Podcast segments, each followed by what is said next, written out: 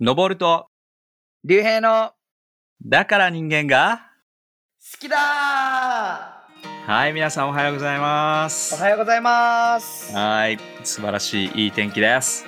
はいいい天気でやっておりますよ、心もいい晴れ模様ということで。ほんとね、心が天気であればね、もう本当に楽しみですね、今日の一日も。そうですね。いや、うん。今日もみんなのなんかいいスタートになんていうの？ね。貢献できたら、いやー本当に最高でございますよんそういう思いでそう思います。そう思います。やってま。すははいい。いいね。いやちょっとね今日ちょっとアイスブレイクで話したいことはもう何でしょうか？まあ自分の思い出でもあるんだけどはいはいはい。まあ、ちょっとウィンタースポーツそろそろでもねもうこれ、えー時期的には終わってるかもしれないんですけどもはい。俺人生で1回だけスキーをやったことがあるんですよ、一回だけなのね。そうそうん実はね、あのー普通に友達とかと行ったわけではなくて、うん。あの学校中学2年生の時の学校行事というかはいはいはい。で、えっと、スキー教室ってのがあってそれでやったんだよ、はい、ありますね。うん。そうそうそうでまあ俺はスキー、えー自体が初めてだったしすっごく楽しくてワクワクしながら、はいはいはい。あのーね前日家出る前もすごく用意をして寒いからって言って、うんまあウェアはね向こうで貸し出しがあるんだけどはい。あのそうじゃない自由時間はえもちろん雪が降ってるシーズンなんでうん。あの外でも遊べるってことでウェアとかたくさん持って行ったり。ね、ドキドキしながらこう迎えるわけですよ、当日。でまあ、バスであれは新潟の方に行ったんかな確か。ああ、一緒だね。俺も行ったわ、新潟に。あ本当に、うん。そうそうそうそれでまあ初めてのスキー自体は楽しくてうん。えっと1日目まあ3日かなえっと3 3泊4日かな確かあ、そんなしたんだっけ？そんなするんだね。そうそうそうで中3日スキーができるみたいなう。ん、あ、そういうことね。そう。そうそうそうっていうような感じでしてうんうんうん。でまあ1日目すごく楽しくて、はい。えー楽しかったし怖かったしうん、確かにね。俺の中ではね。結構いい思い出だったんだけど、うん。そうじゃないところでちょっと事件が起きましておと言いますとまあ、まさに今パンデミックが起きてますけどもお 当時その俺らが泊まってるホテルで、はい。生徒たちがインフルエンザにどんどんかかっていってお実は1日目から誰かが持ってきたかなんかでええそうあの生徒のうん。えーっとね3分の2ぐらいがインフルエンザにかかったのよ 本当にすごいね。俺らのクラスすでごい。お4クラスあったんだけどうん。えっと1クラスとちょっと分ぐらいしか人が入れなかったみたいな最後までだからスキーは中3日できるはずだったのにうん。2日しかできなかったのよ。え、何？それかかった人はもう両親がお迎えっていうか来たってこと、そうそうあのかかった人がね偶然にも大量にいたから、おおあかかあそういうことね。った人だけでバス乗って帰らせてみたいな、えー、すごい。先生大変じゃん。先生もかかっちゃったの。一緒に帰れるね。すごかったの。本当にすごくて。すごっで俺は最後まで生き抜いた人だったんだけど。おおかからずにね。でもあの俺のまあホテルには部屋があって大部屋じゃなくてね、えっと、4人部屋かなんかで1つの部屋だったはい俺以外の3人もインフルエンザかかってて。なぜか俺はかかんなかったんだけど。すごい。当時さマスクをするとかいう概念もあんまりなかったし。確かにね。そうそうそう、えーだったんだけどだから俺はすごいね。うん。3日目は別のところかかってない友達の部屋に行ってくださいって言われて、そうだろうねで、そう朝緊急呼び出しみたいうんはいはいはな、い。でスキーが3日目できなくなりましたってなって、俺はあのまあスキーねのぼさんはだいぶスキーやったことある？スキーよりスノボかな？あうんスキー。でも得意僕もスキー1得意だよね。回だけ、うん、まああ得意というかまあある程度ね。うん。なるほどね。あのさそのやり始めた時思い出してほしいんだけど、うん3日目ぐらいからが絶対面白いと思うの。確かに確かに。ね。そう2日でこう滑り方だったり転び方だったりを学んで、うんね。あもっと高いとこから早く降りたいみたいな気持ちの時確かにに。確かに。そうダメになっちゃったから俺もうねその1回だけなのよ。ああスキー行ったのからねいつか、そう行きたいなとかね。まあスノボももちろんトライしたいなってのも、うん。まあ、今でもちょっと持ってるんですけども、はいはいはい。のぼさんはちょっと聞きたいのがこおうう旅行先または外出先でうん。思わぬトラブルに巻き込まれたみたいのはありますか、思わぬトラブルねうん。なんか考えてみるといっぱいあるっちゃあるんだろうけどね。トラブルっていうかねそうだね。うん、怖かったのはあほでもこれいやめちゃくちゃある。これ話したら長いわ。ダメだ、うん、あのーごめん。あの沖縄の話はこれはまた今度ねまたあ別になるほどね、もう大変だったっていうところもあったし。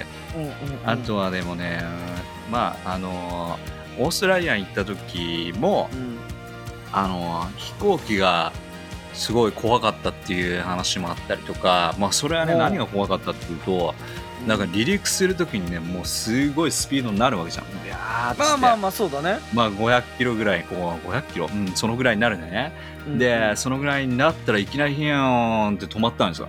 え？お何これ、と思って。うんそしたらいきなりあのなんか匂ってくるのね。ほうほうほはい匂ってきました。なんかうその焦げ臭い匂いが。うん。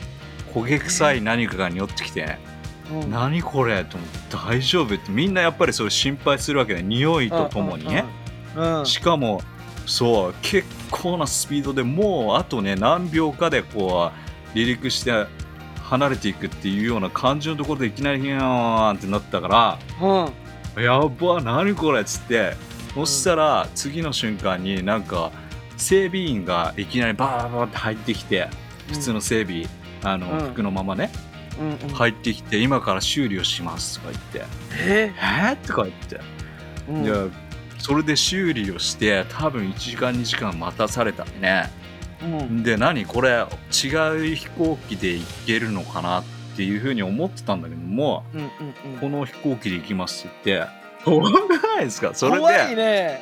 普通に治りましたとか言ってうん。治ったんだと思いながらでもあれちょっとなんか匂いもあったしうん。しかもなんか整備員さんも入ってきて整備してんのちょっともう目で見てわかるしこのまま行くんですか？っていうような感じの思いをみんな持ってたんですよ。うん。あの乗ってる人もねみんな。そう。それで同じ飛行機でまたスタートして行くわけですよ。もうそのね9時間。はちょっとやっぱりねもう何があるのかってそう怖かったやっぱ 本当だね、り。うん、いや、まあそれはでも怖いな、うんえでもさそののぼるさん自体はさすごくこう、うん。飛行機とか大好きなわけで。ああ大好きだね。それがだから初めての別に飛行機ってわけじゃないよね。ではないけども。うん。ではないけど。そんな自体がまず初めてだったってことか。そうそうそうそうそう。だからそういった意味ではいろんな想像をねしちゃうからさ、うん。少し揺れただけでさもうね上空で少し気流に気流で変化のでさこうなんかちょっと揺れるとさ、まあ普通揺れるよね。普通揺れるよ。普通揺れるよ。普通揺れるけどあの前提があるからもうなんだこれってやっぱりみんなビクビクしながあらね。あなるほど。あったっていうストーリーもある。それはゆっくり寝れないわね。ゆっくり寝れないね。まあそんまあ、あとは飛行機の話になるとまた違うのも出てきちゃうけどまうんうんうん。あちょっと時間的にあれなんでまた今度話したいですね。はい。いいですね。いやー、うん。旅行とかねなんかちょっとしたいななんて思いつつも、思いますね。あだから俺身、自身そんなね旅行をしたことがある人生じゃなかったから、うん。そうそうそう。だからなんていうの数少ない思い出の中であそういえば好き、面白いことあったなと思って、うん。えーシェアした次第でございますいやいやいやみんなにもねぜひこうなんていうの？あー面白い旅先でのトラブルまたは思い出。あね。それは面白いんじゃないなんか募集したら面白いかもしれないね。確かに。どっかでシェアしてもいいかもしれないですね。ねえはい。はい。もしあったらぜひお寄せくださいって感じですね。はい。いいですね、はい。はいじゃあね今日は本今日の本題。今日の本題に入りたいと思うんですけど、今日はですね、あのーまあ、前回、ちょっと最後の方に使えるリーダーっていうような話をした後に、はいはい。えっ、と、まあ日本ではね、やっぱりリーダー、リーダーシップというか、いいリーダーシップ像っていうのが必要だよっていう話をしてはい。終わったと思うんですが、間違いあの、ちょっとその辺のところで、素晴らしいリーダーっていうところ、いいリーダーっていうところをちょっとね、考えて皆さん行きたいと。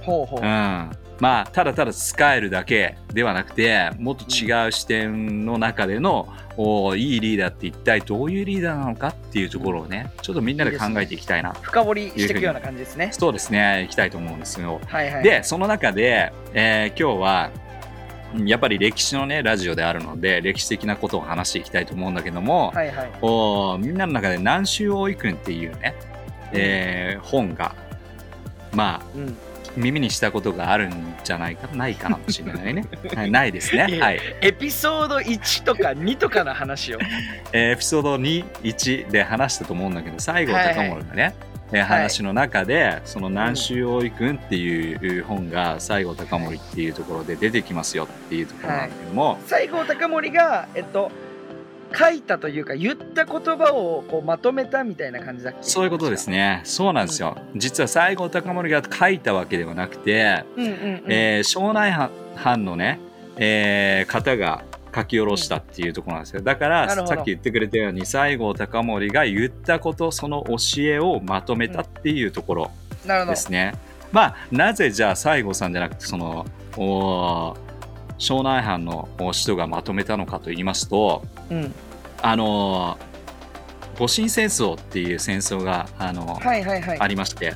うん。まあその戦争っていうのを簡単に言うと旧幕府軍とうん。薩長を薩摩藩と長州藩があの一つのチームになって、えー旧う政府というか幕府を倒していくっていう歴史的なあの戦争がああったんですね、そうですね、うん、そしてその後に明治が始まっていくっていうところなんだけどもその戊辰戦争の戦いの中で、えーまあそのお薩薩長お軍がですねあの山形の方にまで、えー行ってその、うん。お庄内藩まあえっと、今の幕府を守ろうとしている人たちと戦いをする、うところがあるんですね。はいはいはい。で結局庄内藩負けるんだけどもうん。おそして新しい、ね、政権が始まっていくんだけどもうん。で負けた藩っていうのはある程度なんつうのかなえーっとまあペナルティーというかうんうん。まあ、うん。負けたわけだからね。そう。そういったものを追っていくんだけどもはい。実にそのペナルティーが軽いと。ほおなんか知らないけど寛大な処置をされているっていうところでこれ一体何なのかっていうところになっていくと庄内藩が気づいたのは、あの実はねあの薩摩にいる西郷というものがあそれをちゃんそういうふうにしてくれたんだっていうことで、へええーさじゃあその人は会いたいというかその人知りたいっていうかねそういう感じでつながっていくんですよ。そうなんだ。うん、そして庄内藩のお人たちとそのお薩摩のお西郷隆盛がこうも、ね、さっきまではさっきまでというかその時まではあの、うん。敵同士っていうか、えー戦った相手同士なんだけども実はその西郷っていうものをもっと知りたいっていうような感じでどんどんうんうん。こう距離が縮まっていくっていうところで。うん。なるほどね。そしてその西郷の指導を、まあ、教えをまとめたのが「南州大井くん」っていう本にまとまってるっていうことです。なるほど。うん、だこれ現代語でも読める。現代語で読んだ方が分かりやすいので 現代語で読んだらすごく面白い。面白いし、そのさっき言ったようにリーダーシップっていうところを、おなんか学べるヒントがあると思います。うん。ね。なのでちょっと今日はその南州大井区のいくつかのおところをピックアップして一緒にこのいいリーダーシップっていうのをね、えーはい。考えていきたいなというふうに思うんだけども、いいですね。お第何とか第何何えー例えば第 2, 2章っていうかね、えーいろいろこう区切ってあるんだけどもうんうん。その中でまずねいくつか挙げていくと例えばこんなこと言ってるんですよ。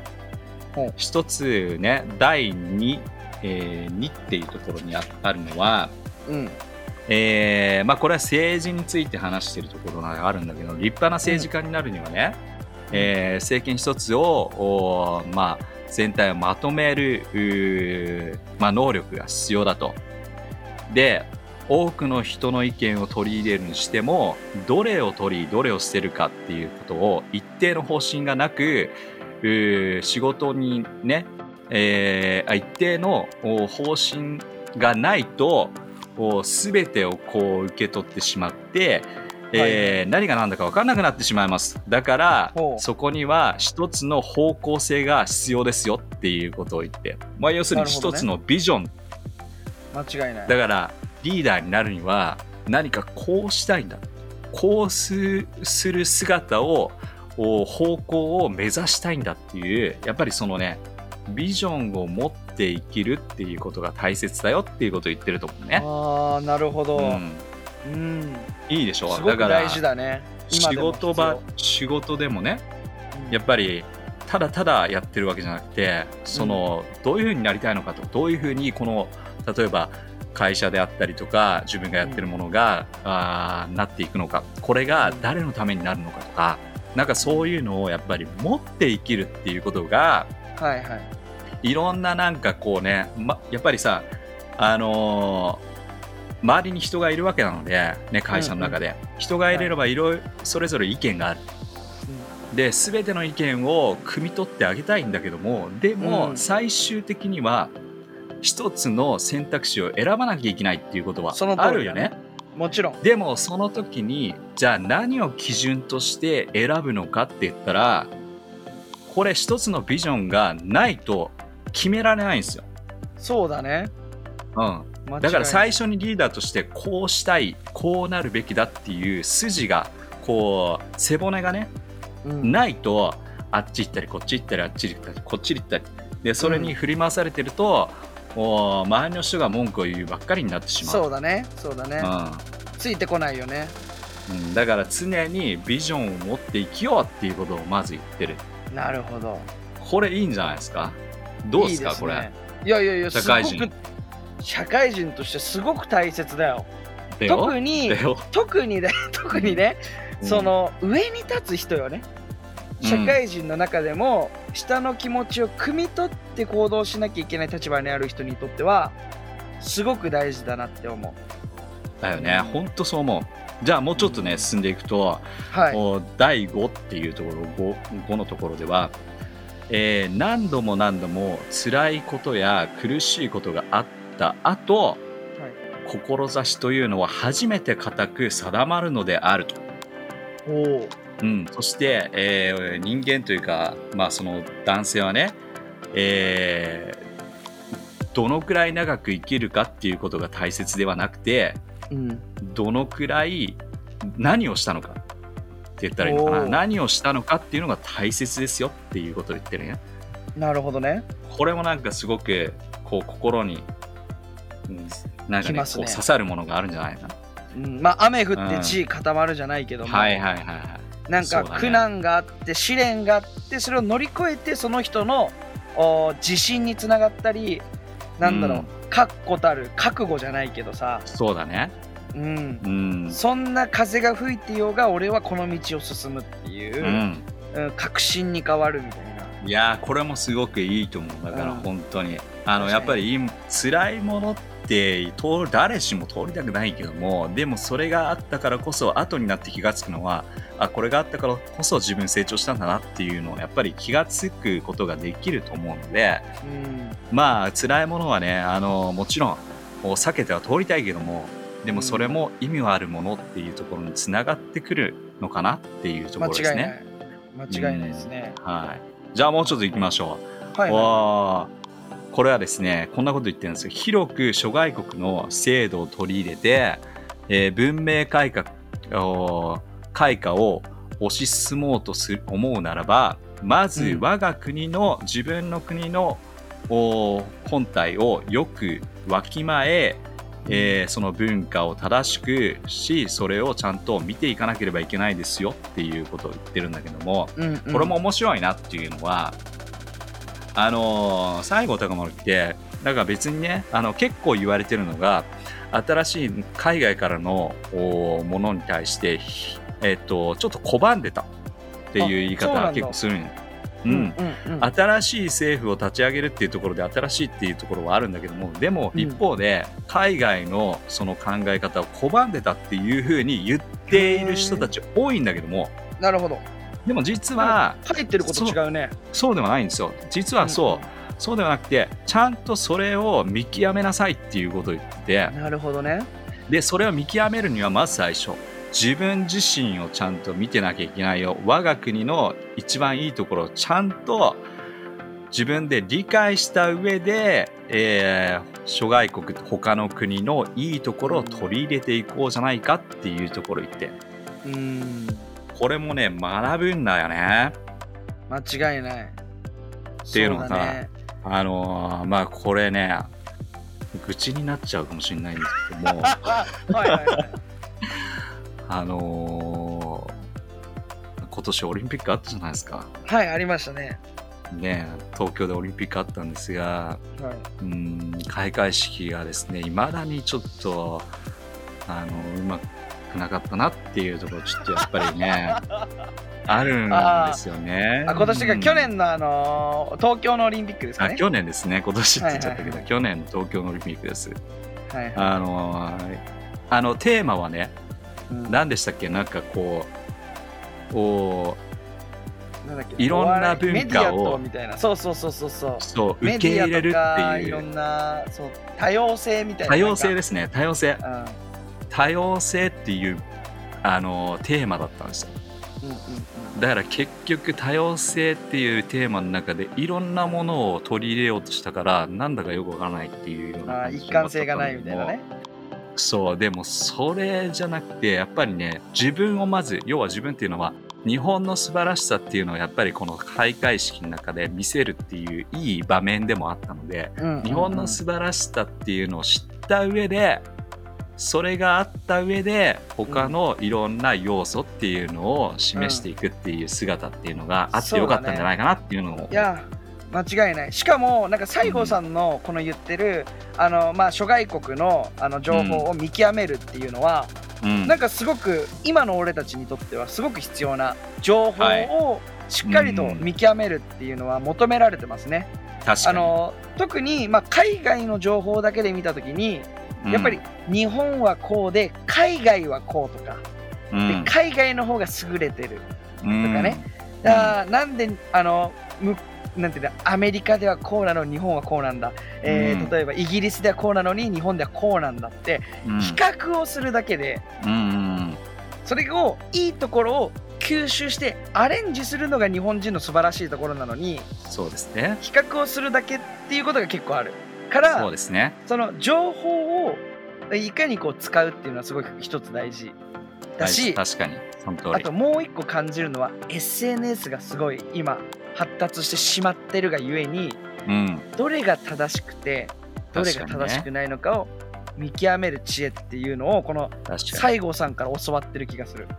おー面白いですね。確かにその通りだよね、本当に情報が豊かにあるこの世代であるわけだからうん。本当に正しい情報をね私たちはまず持っていないとただただ受け入れるだけだとね、うん。えーまあ自分のいいものまでも失ってしまう薄れてしまうなんていうことにつながってしまうので、はい。まずは自分を知ってそしてうん。いいものがあれば、本当に他からもやっぱり自分の中に取り入れていくっていう姿勢も同時に必要なんだっていうことですね。うん。間違いない。面白いはいじゃあちょっと次に行きましょう、はいはい、次はですね、えー今度はですね、えーこんなこと言ってるんですよ。おーまあ道道っていうふうに書いてね。あの、うんうん。というのはあー天地、えー自然のものであり人はこれの、これにのっとって生きるべきであるから何よりもまず天を敬うことを目的とするべきであると。天は他人も自分も平等に、えー愛してくださるから自分を愛する心を持って人を愛することが大切です。わおどっかで聞いたことあるようこな。れどっかで聞いたでしょ。もうこれ。うん。これどっかで聞いた。今犬が鳴いた？今犬が鳴きましたね。今犬が鳴いたよねどっからかでね。あれこれのぼるさんの足元ぐらいから犬が鳴きました。しかもいいこれなん時かあれじゃないですか？あの交換音ですね。さすが。いいところでね交換音入れてくれましたね、うん。あーいいねって言ってくれたのかな？ワンちゃんが。そうね。はい。まあこれね自宅でやってるっていうところはバレバレですけども。はい。はい。でもここのところねやっぱり聖書のところでもすごく言われてるところじゃん。うん。そうだね。いいでしょ？う、うん。うん。まあ神様っていうか天を敬うことそれを目的として生きなさい。まあ常に僕言うことでもう小さな小さなというかね細かい仕事をしていながらもでも大きなものを感じながらそのおことを感じながらぜひ、えー目の前の仕事を取り組んでほしいなっていう。でもそれを本当にやることによって視点がね大きなものに移っていってるので、うん、すごくやっぱりそこ大切。いや間違いなく大切だね。いやでも本当にうん聖書に書いてある通りのことを言ってるんだなってのはすごく感じる、面白いでしょ？自分を愛するように、うん。ね人を愛することが大切ですよっていうのはね、うん。もうバッチリもう聖書をパクってます、パクってます。パクってますし、はい。うん、まあねこれは西郷さんのあのエピソードで話したけどそうやって国を導く人が、うん。あ導いていた人っていうのが、うん。そうやって言葉を残してるのも嬉しいし、ね。南州大井君、うん。えー自体も多分なんで数々のリーダーたちが読んできた本だだからこそそうね、うん、うん、今この知恵っていうのが必要かな。いやいいでしょ。いやでも25もね同じところに同じようなこと言ってるんですよ。人を相手にしないで天を相手にす相手にするようにせよと。うん、天を相手にして自分のお誠を尽くし人のお非を咎めるようなことをせずうん。自分のし、えー真心の足りないところを、まああのー見てくださいということを言ってる、まあだから人を相手にししないで、ね、天大きなものをお相手に、えー見て、えー生きると。うんいやーこれやっぱり大きいことをする人はやっぱり大きいものを見てないとダメっすよ。うん、そうだね。うん、いや夢言とかってるよビジョンとかうん、うんそういうことですね。そうそしてまたその上にある神様っていうのをぜひ知っているとそれを相手にして生きるだから自分を相手にしたり相手を相手にしたりすると相手に何か言われたらこの野郎っていうふうに思って相手に仕返ししてやろうなんていうふうに思ったりね、小さなこう戦いがこう繰り広げられるけども、うん。でもそうじゃなくて天を相手にしなさい。神を相手にしなさい。神を見てなさいっていうところを意識したりすると聖書ではね、嫌なことされてもまあでもうん許していくっていうこと大切だよ。平和をね、えー愛しなさいっていうことを言われるので、うん。ああ神様にそう言われたらもちろんしなきゃいけないなっていうことでね。そこに変わっていくわけじゃん。間違いない。うん、だから天を相手にする。仕事しながらも。いいですね。神を相手にする。神をぜひ取り入れる、うん、すご神をく大事だよ。ね、うん、仕事してる最中。うん。やっぱり小さなことで、うん。あのつまずかせようとしてくるものっていっぱいあるわけよ。あーはいはいはい。あのなんていうの？ここ気にしてて全然大きな目的に自分たちは呼ばれてるのに見失っちゃったりね、うん。そうそうやってこう自分たちって後ろに引っ張られていくと思うんだけどこれを聞いてる人、もうあなたにはもう大きいものに呼ばれててああその例えばこの1週間、まあ、水曜日だと思うけど、ね、かうん。月曜日火曜日ちょっと苛立ったことを思い出してほしい、うん。絶対小さいことだしうん。そんなものであなたは足を止めるいやそうです、ね、ものじゃない、本当に。そう。そう。うん。それをねちゃんと振り下ろしてそしてまた大きなものを見て、あビジョンがこうだとかね。あ自分はこのために今仕事してるんだっていうところにまたもう一回帰っていくとうん。おーそんなものでつまずかないもんね。そうそう。うん。もちろんね気にしたりとかあ、うん。そういうことはあるかもしれない。人間だからね、そこはうん。決して否定しないし俺もそうだから。でも、なんか歩みを止める必要はないしそうだね。立ち止まる必要はない、いや決してそのね。うん、振り振り払って心の塵を全部振り払って、うんで、また明日からもね、ぜひ歩んでほしいですけど。そうね。で、最後にもう一つ、はいはい。僕が一番好きなところ30節っていうところね、うん30。ね、ここいいですよ。最後ね、命もいらぬ、名もいらぬ、うん地位もいらぬ、金もいらぬ、というような人は始末に困るものである。うんこのような始末に困る人でなければ、困難を共にして一緒にこのお国のために大きな仕事を成功させることはできやしないと。うん。